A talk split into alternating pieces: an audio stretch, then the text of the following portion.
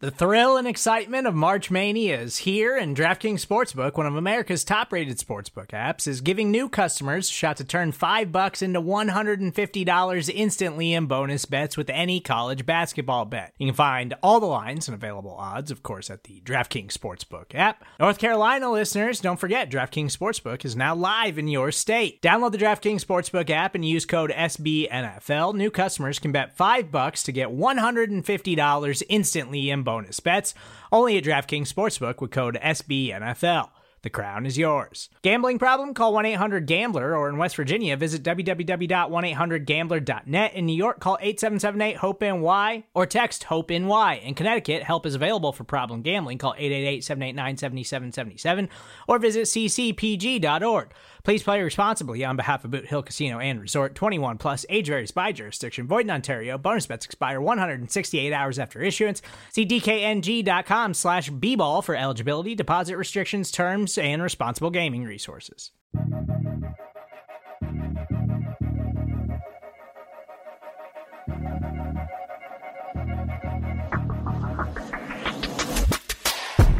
And away we go. It's another edition of the Arrowhead Pride Editor's Show. My name is Pete Sweeney. I'm the editor in chief over at arrowheadpride.com. John, it is Thursday, August 27th. Just a few days of training camp remain, and then it'll be time for the regular season.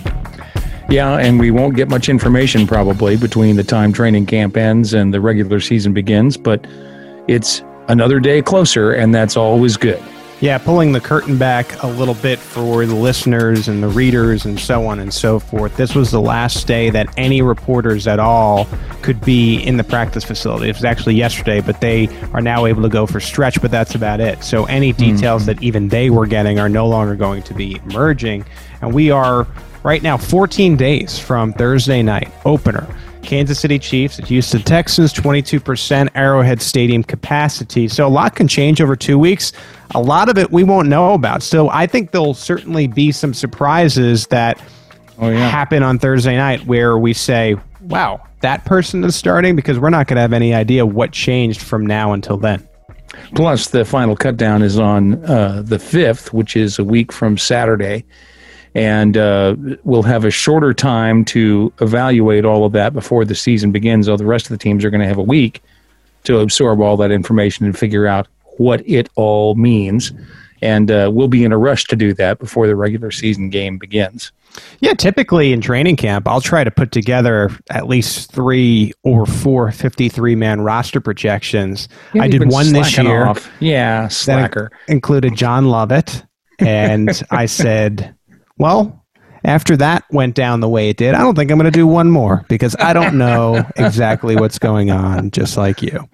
Uh, well, it's so, too hard to it's too yeah, hard to tell. It, it really is. is. You it can't is. really get, you don't have any information to base it on, so you might as well be throwing a dart at the board.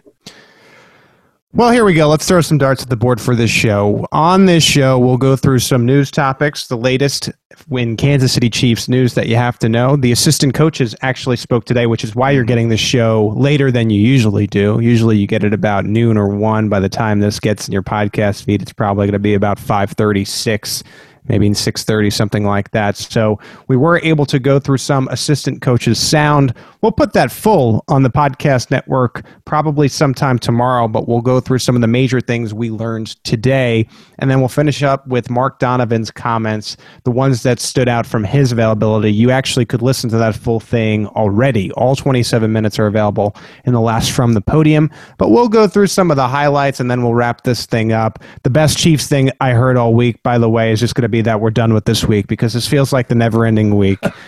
I think this podcast might go a little long, so we're not even going to have that segment. We'll push that to, to next week. But let's get started here. There's a lot of Chiefs news I, I want to get to.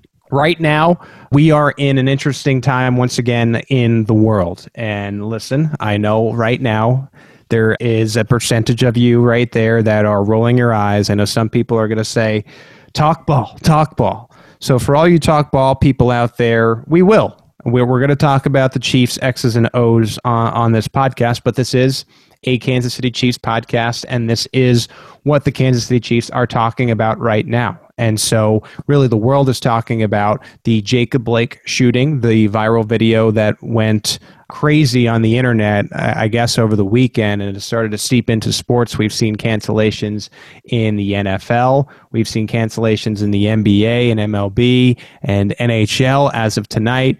On Tuesday, the Detroit Lions canceled practice to protest and to talk about racial injustice. Nine teams canceled practice today. They were the Chicago Bears, the Denver Broncos, the Arizona Cardinals, the Los Angeles Chargers, the Indianapolis Colts, the New York Jets, the Green Bay Packers, the Tennessee Titans, and the Washington football team. Andy Reid actually commented about whether the Chiefs would miss any practice due to this news event on Wednesday. Yeah, so Herbie, one of the great advantages I've got here is I have a great locker room that communicates. And so I'm able to talk to the guys and get a feel with the guys.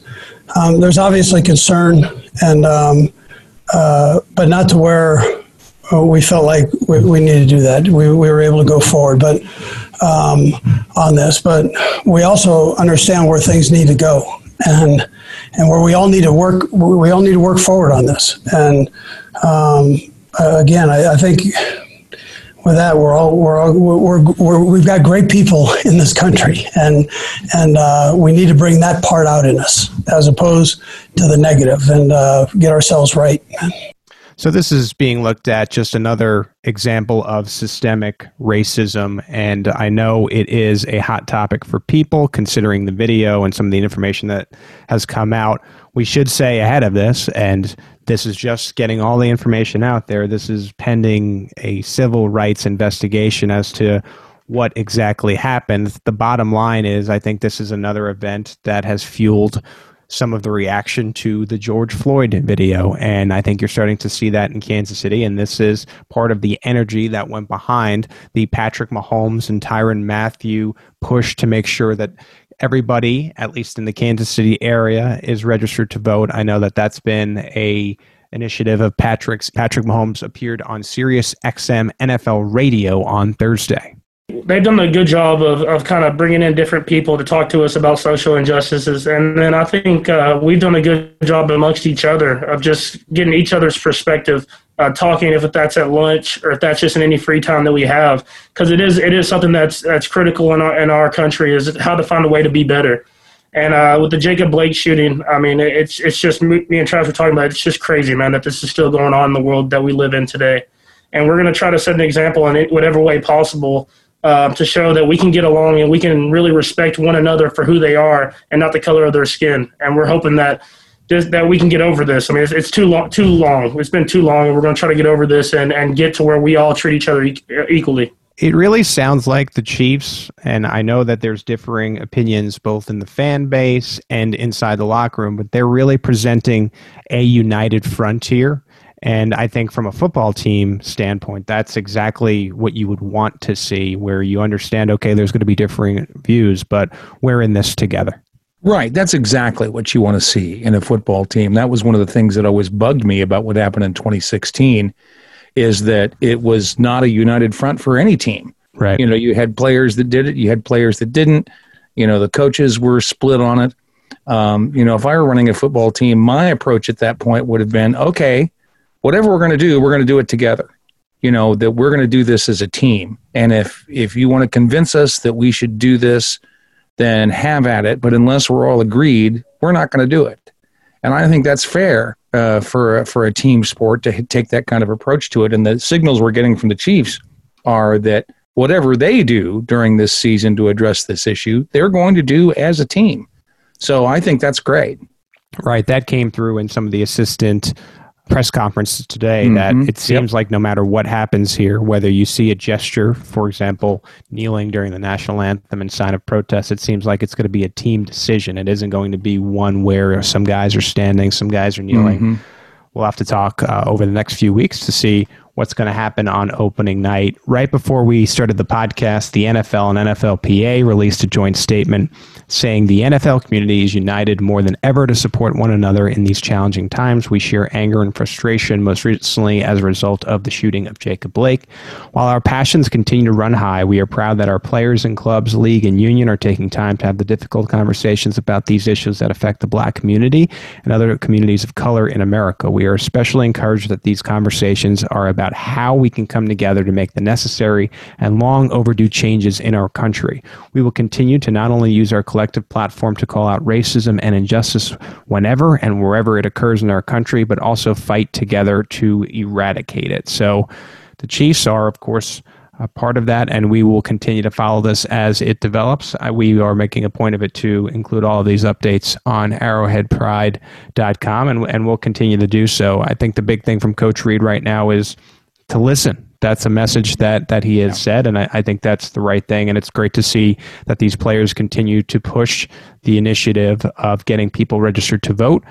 We won't cover it in the Mark Donovan section, but there is a a chance, and it looks like it may happen where Arrowhead Stadium will become a polling place which is a great hub for Kansas City. I, I, don't know how, no matter how you feel about anything, you get mad about everybody's voice being heard in the factor of voting. So I, I think that's something to be really proud of your Kansas City Chiefs. We'll leave it there for now. I know that there'll be some controversial topics that we'll cover in the Mark Donovan section toward the end of the show, but let's get into some football news here.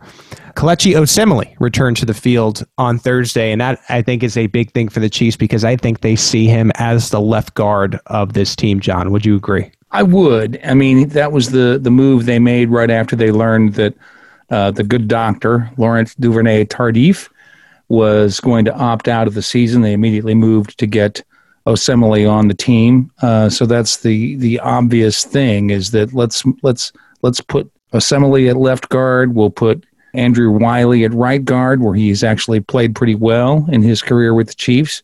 So, yes, I think they see him as a starter. And so it's excellent news that he is back on the practice field after missing a couple of days. Now, with Osemele back in the mix, I think you're looking at a starting offensive line as this left to right. Left tackle, Eric Fisher. Kelechi Osemele is your left guard. Austin Reiter is your center. Your right guard is Andrew Wylie. and your right tackle is Mitch Schwartz with Mike Remmers, the veteran who we talked about he will probably play that six man role that can really be plugged in anywhere across the line except for center. And so I think that's the six you're looking at. It will be interesting to see how Martinas Rankin fits in the mix once he comes off the PUP. You wonder if the Chiefs really consider him. If he does come off the PUP in these next two weeks, we don't know. We don't know if we see him on opening night all of a sudden. That's going to be one of those mysteries we'll have to watch. That leads us into our next news topic where the Chiefs have now officially signed center Daniel Kilgore. John, you just wrote this up for the website. What do we have to know about Mr. Kilgore? Well, like Remmers, he is a longtime NFL veteran, 32 years old, a 10 year veteran, taken in the fifth round out of Appalachian State in 2011 by App the 49ers. State. Huh? App State. Yeah. yeah. you can actually download that school if you like. Oh, there it uh, is. There it yeah, is. Uh, he was with the 49ers uh, for eight seasons and has been with Miami for two. Uh, he missed most of the 2018 season with an injury, but started 13 games with the Dolphins in 2019. The Dolphins just chose not to bring him back in 2020. So he's been on the couch for a little while. And of course, we knew this was likely to happen last Friday when we got news that he intended to sign with Kansas City, but had to come and go through the COVID screening and all that before he could enter the facility and go through the usual right. machinations of uh, you know being signed as a free agent. You know, have your workout and your physical, meet the executives, you know, work out the deal, etc. Uh, we actually had a conversation this morning where I said, "Well, it looks like they're not going to sign him because we hadn't heard anything." And lo and behold, he was signed via the transaction report late this afternoon. And I would just like to say, it's nice for once that we get to talk about a signing that just happened instead of Nerd Squad getting to do it because these, these things usually happen late in the afternoon and we usually do the show in the morning. So it's always the Nerd Squad that gets to have the instant reaction on this. So we are very this is wonderful. Yeah, yeah, we are jealous. Yeah. I wonder what this says about Daryl Williams, who was that undrafted free agent that we mm-hmm. liked. Yeah. Again, I haven't had eyeballs on camp, so I can't really tell you how he's looked necessarily, but I don't know if the Chiefs are making this move unless they have to. You need a backup center anyway for any year, especially mm-hmm. this year with, with COVID. You need someone that is ready to step in there, and so I think he serves that purpose. John, you also do our injury roundup just in general, so what else do we need to know from Thursday? Well, really, nothing new. Uh, there wasn't anybody okay. new on the list of players who missed practice today, just the usual list of players. Uh, Osemele back. Chris Jones was working with trainers on the sideline during the stretching and the individual drills, but he was in pads. There's no reason to think that he's got anything serious going on. He apparently practiced with the team. But of course, starting with the end of the stretching and the individual drills, the reporters had to leave. So we don't really know what happened after that. Right. We are a little bit in the dark. This is what happens typically during the regular season. It's just very odd for this to be now the case just so far mm. before the first game. Right. What a what an odd year this 2020 has been. We continue with our coverage of the odd year after the break with some assistant coach tidbits. So we have Dave Toub, we have Sam Madison, and Mike Kafka talking about Patrick Mahomes. Keep it locked in. It's the Arrowhead Pride Editors Show. Back- Hey, this is Scott Galloway, author, professor, entrepreneur, and most importantly, host of the Prop G podcast. We got a special series running on right now called The Future of Work, where I answer all your questions on surprise, the future of work. Questions including what are we missing when we work remotely, or how do we handle work life balance when a major opportunity comes knocking? From the provocative to the technical, we're offering insights you won't want to miss. So tune in to the future of work, a Prop G Pod special sponsored by Canva. You can find it on the Prop G Pod wherever you get your podcasts.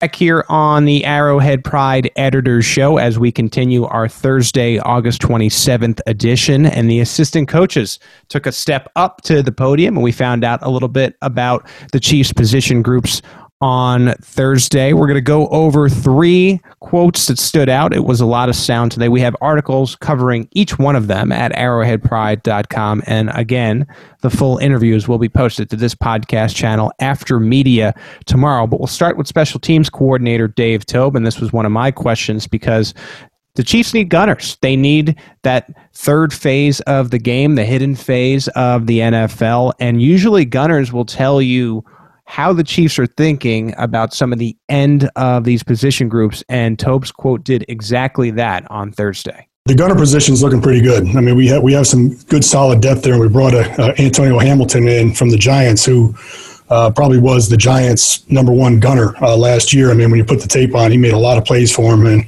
uh, we're really happy to add him, uh, you know, to the mix.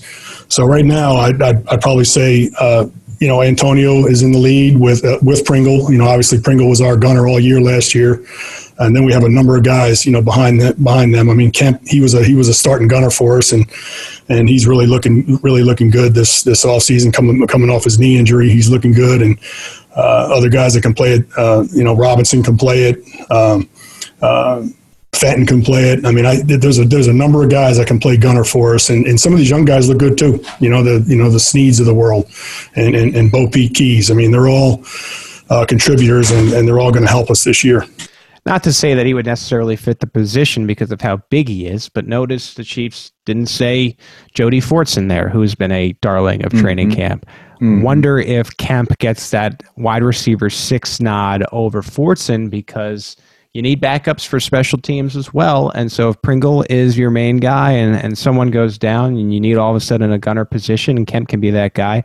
We knew Antonio Hamilton was a special teams ace, especially with the injury to Alex Brown. This guarantees him a key spot in that cornerback room, which can grow to more. We'll talk about that in a second. But good that the Chiefs have that position locked down. We know how important that is. Right, and and this is going to be an interesting question because Fortson really has turned a lot of heads, uh, at least the the heads that can be turned during training camp this year, and um, there'd be every reason to think in uh, a normal circumstance that he would have a really good chance to make the team.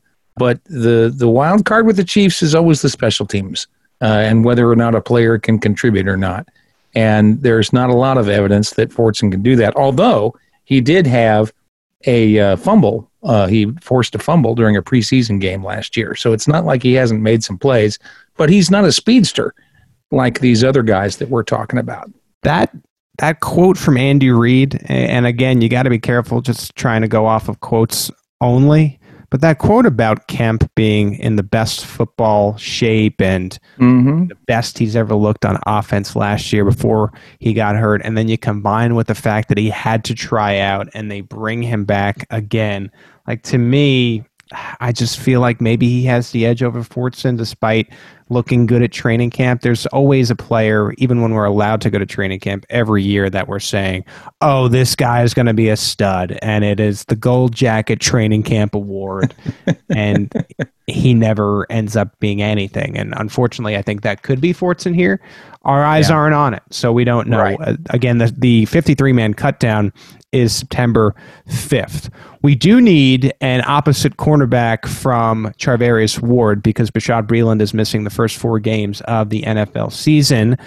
Uh, Sam Madison, the defensive backs and cornerbacks coach, he spoke to the media on Thursday. Here were his words on Rashad Fenton. All right, good. Yeah, I'll talk uh, about Rashad Fenton right first. Um, you know, since Rashad has come here um, from South Carolina last year, you know, a late round draft pick, you know, he's just been working extremely hard. You saw later on in the season, Coach Spags was able to de- develop him and allow him, you know, to play special teams, but yet and still continue to put him in positions where we played him a lot at nickel last year, um, and we did move him out to the corner a little bit, and he he played some there. So you know, coming into this camp, you know, he knew his exact role being able he was going to be a dual guy. So you know he's playing faster you know and now have an opportunity to mix him in with the ones with the twos playing corner playing nickel is putting a lot on his plate but yet still making sure that he understands that he's going to be needed in those roles uh, later on during the season. So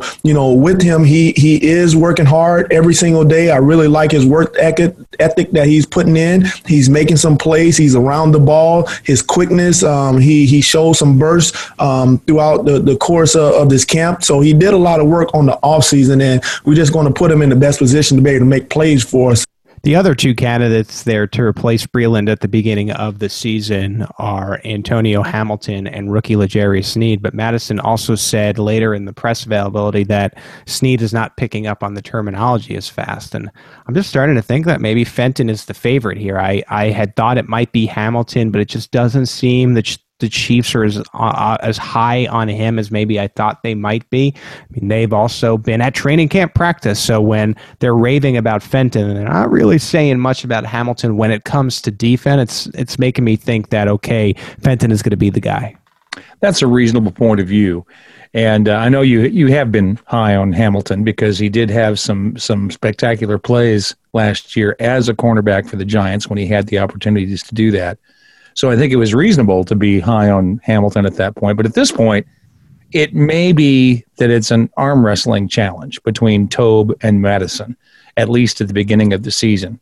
Toub is probably the coordinator who uh, is damaged most by the lack of preseason games because you never really get an opportunity to see what these guys can do on special teams until uh, players are running at each other full tilt. That is in a game setting. So he hasn't had any opportunity to look at these rookies. He's going to want to have some established guys who can go out there and make plays on special teams. And he's probably going to be jealous about Antonio Hamilton at this point. Um, you know, I, I, know that most football fans would say, oh, that's not okay. The special teams right. isn't that important. Well, with the Chiefs, it is kind of that important because they've counted on special teams to be good for a long time.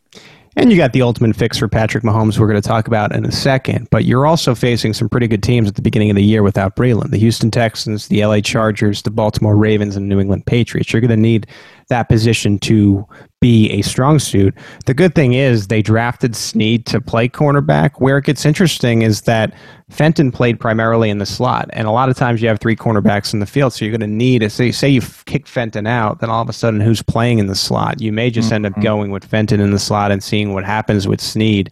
It was so drastic for the usage of Fenton in the slot. I pulled up the numbers: 116 regular season snaps and 67 playoff snaps as a cornerback in the slot. Only 39 regular season snaps on the outside. 35 of them were in Week 17, and only two in the postseason on the outside, and they were both in the Super Bowl. So a vast majority mm-hmm. of his right. experience with the Chiefs last year was in the slot, and that's an important role. I mean, you look at other teams right now that are in the league, a lot of times their best receiver goes to the slot, and you're going to need mm-hmm. a guy mm-hmm. there that's really a strong player. And so maybe it's not the worst thing in the world to have that less of experience be on the outside in this new version of the NFL remains to be seen when the Chiefs only have two cornerbacks on the field. I think that's where it gets interesting for Fenton. If there's only two cornerbacks on the field, is he one of them? I don't know if you're taking him off the field. So it's a tall task the Chiefs have asked him to do is to play both spots. And I, I think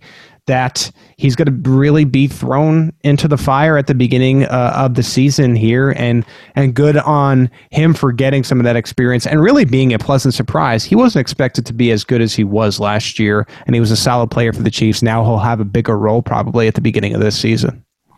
And of course, we always have to uh, consider the possibility that Spagnuolo could do something really exotic, mm-hmm. uh, like put Mathieu in there as the cornerback opposite Ward and right. move safeties around, and you know, there's all kinds of things that that we might see him do in well, order to correct for this. That's the thing. I mean, you talk about Pat being the ultimate fixer for the entire team because the Chiefs could win by three touchdowns and have a bad defensive game. That's how good Patrick Mahomes sure. is. Yeah. Same thing with Mathieu on the other side, where you can really put him all over the field. I mean, mm-hmm. he plays any position that you have in the secondary. So if things are really going a little bit wilder than you would have wanted at halftime in the opening game. You could throw Mathieu and make him a cornerback and roll with Thornhill and Dan Sorensen, who I know people feel really strongly about at, at this point.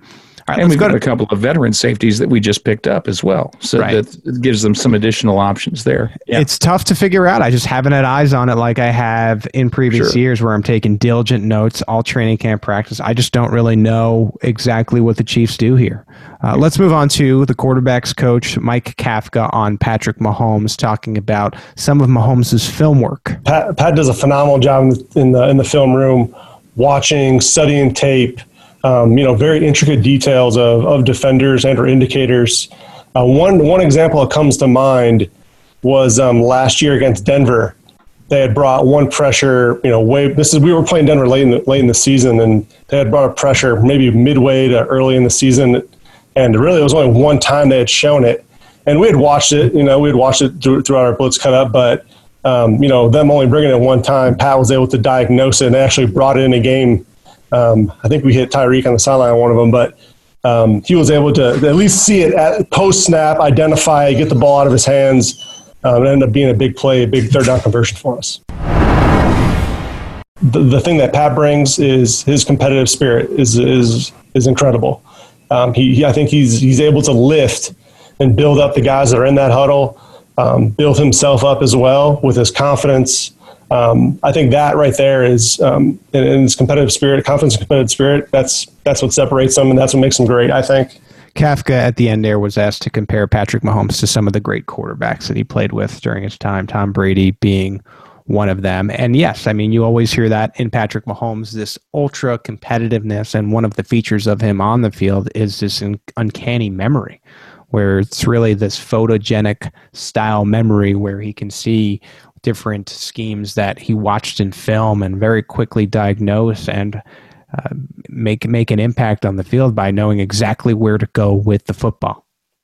Yeah, I've always thought that was uh, Peyton Manning's biggest skill set was uh, his ability to have such a command of what formations looked like and immediately identify them and react to them in very very fast and we see that in Mahomes, but Mahomes is a lot more athletic than Manning ever was. So um, we'll see how that combination goes together over the term of his career. I, I, I once I realized that Mahomes that had that ability, I thought, well, God, this guy can go anywhere do anything. Yeah, I think that's what you see in Mahomes that just is so rare. It is this guy who is one of the better football minds, maybe of all time. Mm-hmm. But the yeah. athleticism is what makes him different with the arm angles and that baseball background and really being able to run. And one of the better plays of his career is that Titans run in the yeah. AFC Championship. And that had nothing to do with diagnosing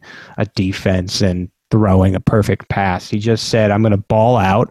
I'm going to break these tackles and got into the end zone. That's what's so great about Patrick Mahomes is he just finds ways to win. So those are your assistant coaches. We have the write-ups coming at arrowheadpride.com. I'm also going to put all of their full press conferences on a from the podium tomorrow. So look out for that as we go along here on the Arrowhead Pride Podcast Network. You're listening right now to the Arrowhead Pride Editors Show. Back here on the Arrowhead Pride Editors Show. If you listen to everything on the Arrowhead Pride Podcast Network, you heard from Chiefs President Mark Donovan. We posted that to our podcast network yesterday. 27 minutes of Mark Donovan talking about really some controversial issues. This is always a press conference that sometimes feels more important to the reporters than it does the fans because there's a lot that really doesn't impact the fans as right. much as as I think in 2020. And so yesterday, Mark Donovan was talking about the Chiefs' mask policy. And I know there were a lot of reports. I saw the Athletic and the Kansas City Star that were calling out Arrowhead Stadium a little bit for their test last Saturday with the 2,000 fans and maybe some fans not wearing their mask. Yeah, for those of you who are at the stadium, um, I hope you'll agree with this statement.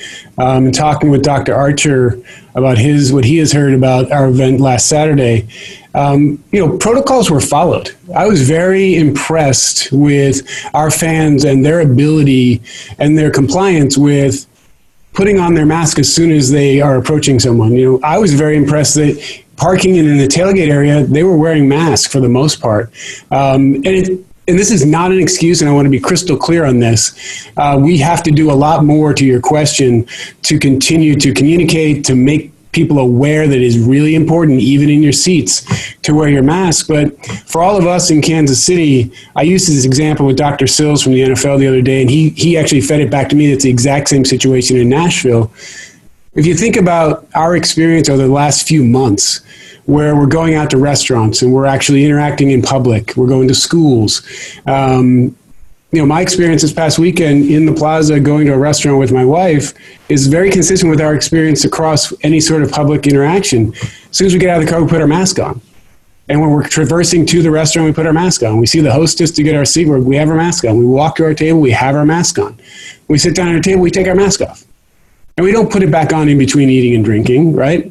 So our normal process is that. And I think that's one of the things that came, that came across on Saturday was, you know, I talked to a few of our season ticket members and I said, just, I need to enforce this. I need to reinforce the importance of wearing the mask in the stands. And the dad looked at me and said, Mark, I wore the mask everywhere you told me to. I'm sitting in a seat, there's no one within 10 feet of me, and I'm with my family who I sleep with and eat with and and spend all my time with without, without a mask on. I appreciate it, but it's 95 degrees and hot. I took my mask off for a minute. And I said, look, I hear you. I hear you loud and clear. But as we get more people in, as we're closer together, we have more interactions, more um, cross traffic. We all have to be disciplined. And, and that's really where we are. So, to your question on enforcement, we'll have more people, we'll have more staff, we'll have more messaging.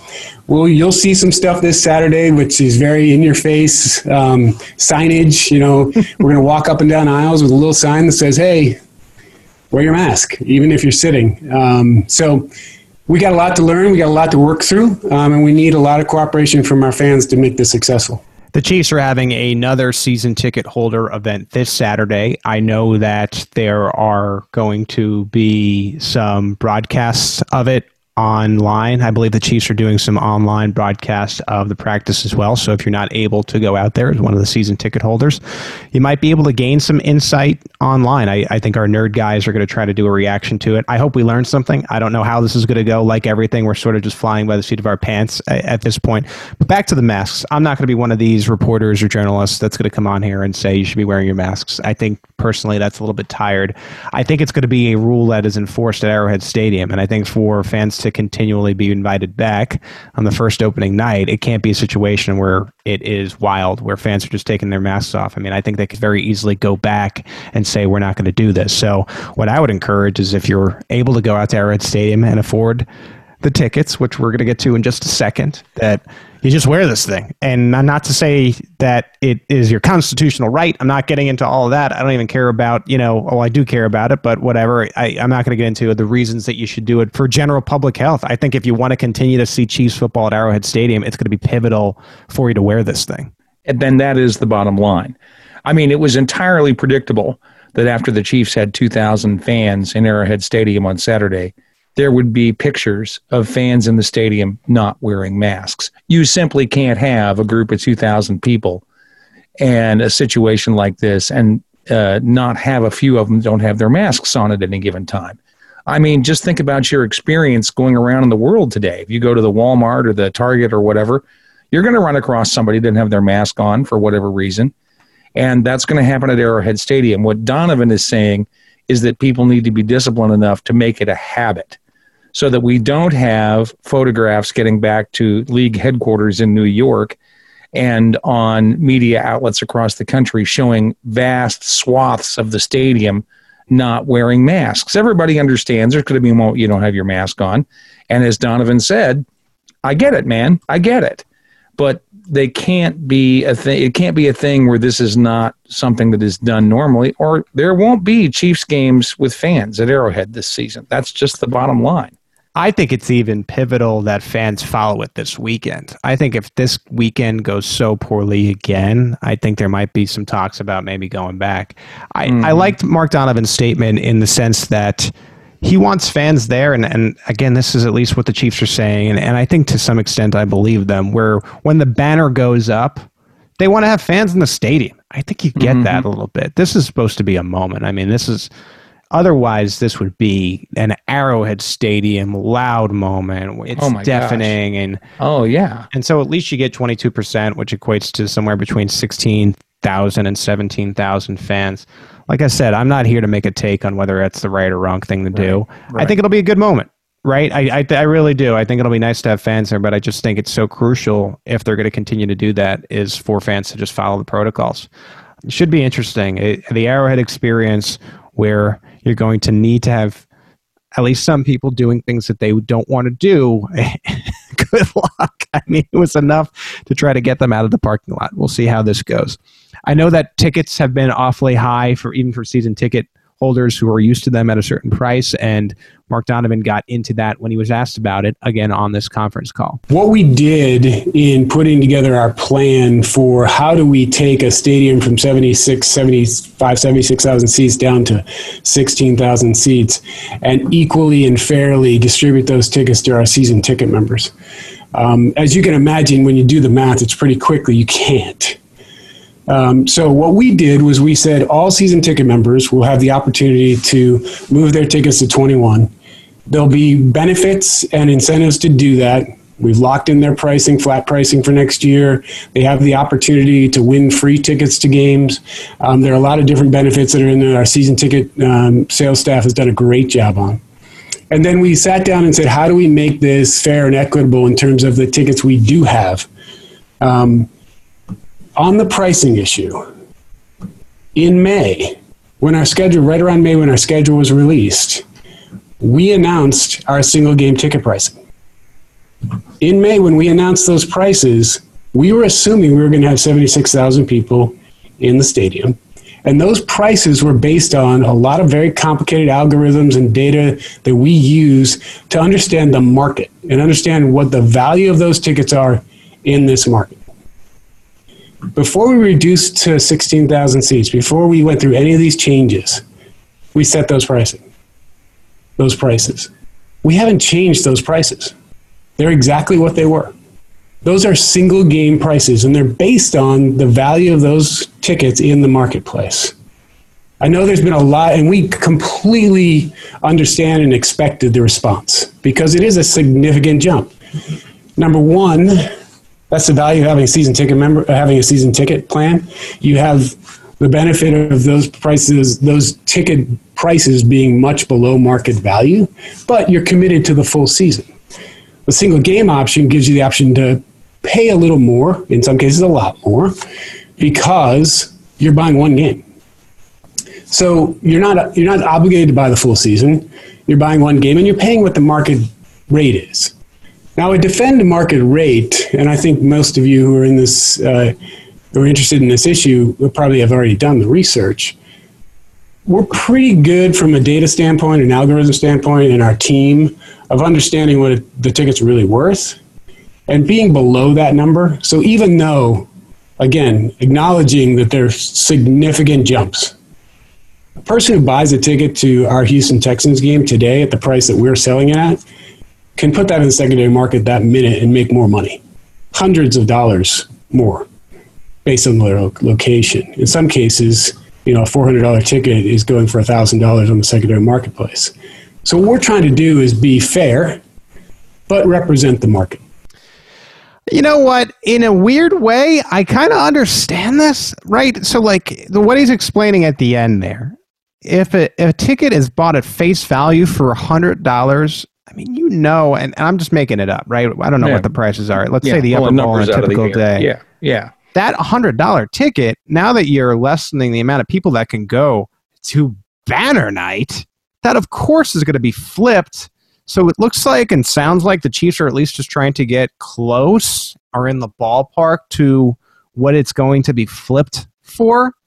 And I know in the same breath, and this is where it gets a little bit dicey, they're saying, oh, we're not trying to make money here. You can't really necessarily say both things, but at the same time, I, I understand where they're getting at with the market pricing. Now, you're not going to be able to afford to probably go to more than one game, but if you have the opportunity to purchase a banner night ticket, that that's sticking out to me because I feel like that would be if I was just a typical fan, that would be the one game that I would want to go to where it might be worth it.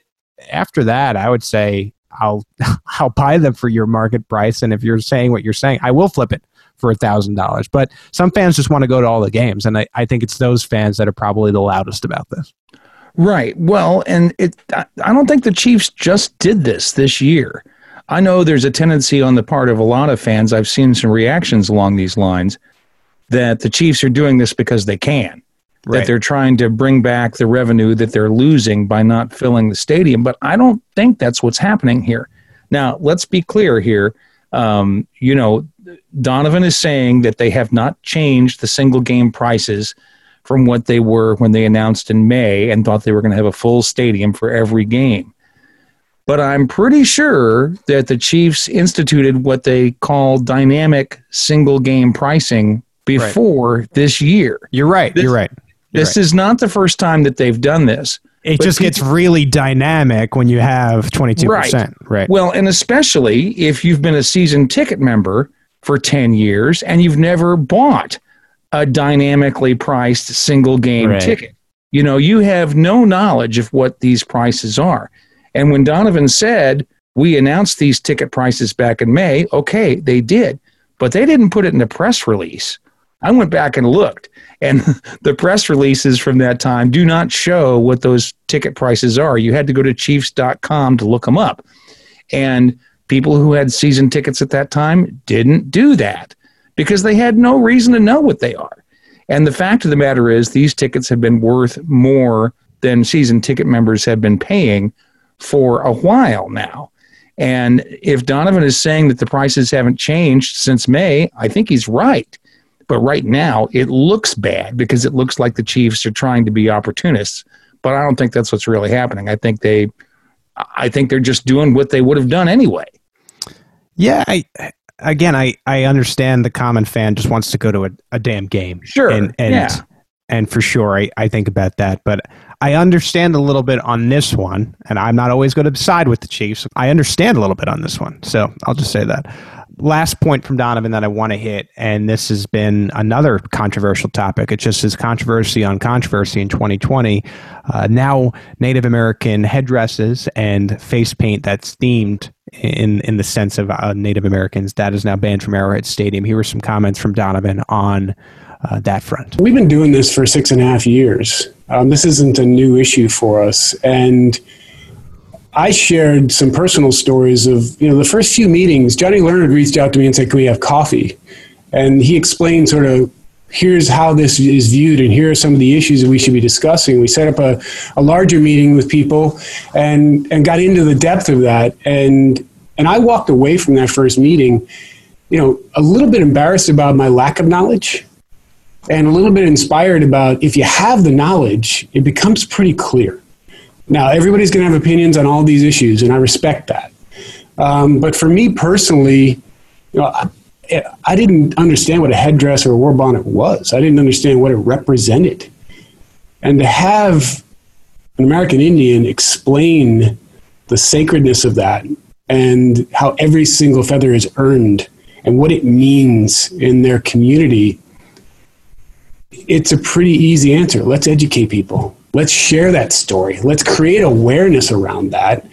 And you know, the, the great thing about our working group is that there was there's good discussion about it. Well, how do we do that? And then how do we have set a realistic goal? And the realistic goal we had was if we can just explain this to a fan we see in the parking lot who's wearing a headdress, we feel confident we can convert them into you know, you can face, you can paint your face, you can wear a crazy hat, you can wear a wig, you can wear a headband, you can wear jewelry, you can you can create your own character. Do all that. Be a fan. But understand, you know, just throwing the headdress on because you bought it at a five and dime store and think it's cool, it's not. To me, this is simple too. Just don't wear a headdress, and you don't need to to enjoy the game. It, why you don't have to necessarily be I, I just think that enthusiastic that you have to wear a headdress. And obviously, this is part of the Chiefs' effort to get away from the idea that this is a mascot of a Native American Indian. And I, I think they're trying their hardest to, to keep the name. They're trying their hardest right now to keep the chop and the drum. And they're working with local Native American groups to do that. And this is just a non-option. I, it's a non-option to have fans continually wearing headdresses, even if all that other stuff stays. Yeah, and I think it's important too to note that this didn't just start with Mark Donovan six and a half years ago. Right. This has actually been part of an ongoing process for this franchise for decades and decades. Um, you know, at, in the early years of the franchise in Kansas City, they did not have a good record. That original logo of the Chiefs with the cartoon Indian wearing the loincloth and the headdress, waving a tomahawk across the six states that the Chiefs serve, by modern standards, that's that's no bueno. That's no good. And they got rid of that logo in the late '60s. And the the original war paint, ridden by a white man in a buckskin outfit and a headdress, bareback, right, no bueno. And they got rid of that in the early 70s and came and when they did re- restore war paint to the pregame ritual and to and to the Arrowhead Stadium experience, now it's a woman in a cheerleader outfit. He's using a saddle to ride the horse. And uh, so, you know, it's not like the Chiefs just figured this out. They have been making moves to move away from that kind of imagery for a long time. And in fact, as you may remember back in the 90s, well, maybe you won't remember this, but I do. They actually said they were going to turn off the chop, and people got very upset. And they now realize they can't just do that. They have to educate people and make them understand what that really means to Native Americans. And that's why they're having this dialogue. This is all about keeping the name. This right. is all about not suddenly becoming the Kansas City football team while they desperately figure out what the right. team is going to be called going forward. And in that way, I, I just on that basis, I support it. Nobody wants to have to change the name of their sports team. So this is a way the Chiefs are trying to work towards a way to not have to do that. And so I'm in favor of it just on that basis alone. And I mean, it is offensive when you have drunk guys in headdresses wearing Sure. something that matters so much to that culture. It's just Sure. impossible to argue against that. And so I, I'm happy that the Chiefs are, are going in this direction. And I'll shed some light on this too. I, I worked from Chiefs.com. If you've been following me long enough and you followed my days at Chiefs.com from, I guess it was 14 to 17, I was in the media department and it was told to me by some of my superiors that if you see something anywhere in the stadium or within the company that has Native American imagery to let people know because they were just trying to get away from that. And they have been since I've been in Kansas City, which is covering this team now for six and six or seven years and it's ongoing. And so I think that's the direction that they were going in anyway. 2020 certainly expedited that a little Sure.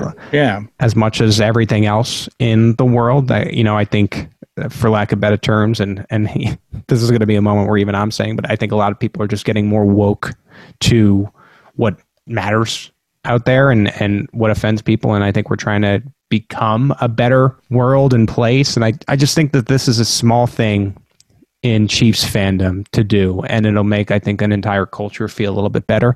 Now there are certain people that that say this isn't enough, and the Chiefs need to go further and change the name. And I think that they'll continue to have those discussions, and we'll just have to figure out what the best course of action is here. But th- this is certainly a first step, and and we'll see how it goes. Well, that's it. I, we got through a lot of uh, controversy here on the Arrowhead Pride Thursday edition of the Editor's Show. Here's Keep what cards and letters. Right. That's right. Here's what's coming up. I mentioned from the podium, so we'll put all those assistant coach press conferences on that one tomorrow. We'll also have some more pressers tomorrow. I believe Eric Bieniemy will be speaking, and and some players. We won't get that list until a little bit later, so I'm not really sure. So that'll come out on Friday. That'll be a, a fairly long edition for you from the podium if you want to continue to stay updated on this team, get some details.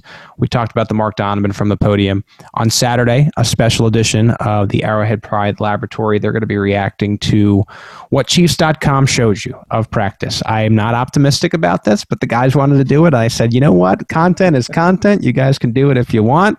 So you'll get a bonus edition of the Arrowhead Pride Laboratory that'll be coming at you on Saturday at It may point. only be about Kent's sleeves, for all we know. Yeah, or Matt's Sleeves or, or Craig's Renaissance someone's facial hair man or- type yeah, of deal. right, Yes, yeah. and which is fine, and I know the people love that as well. On Sunday, we'll have another from the podium wrapping up training camp, and then it'll be the game week before the game week, and we are going to be dangerously close after Sunday to some real live football. We hope it goes well. I hope you enjoyed this edition of the Arrowhead Pride Editors Show. You can get John at Arrowhead Phones on Twitter. I'm at PG Sween. Of course, follow at Arrowhead Pride. Keep it locked in at arrowheadpride.com for all your Chiefs news and updates. We will be back with you for another edition of this show on Tuesday. Thank you very much for listening to the Arrowhead Pride Editors Show.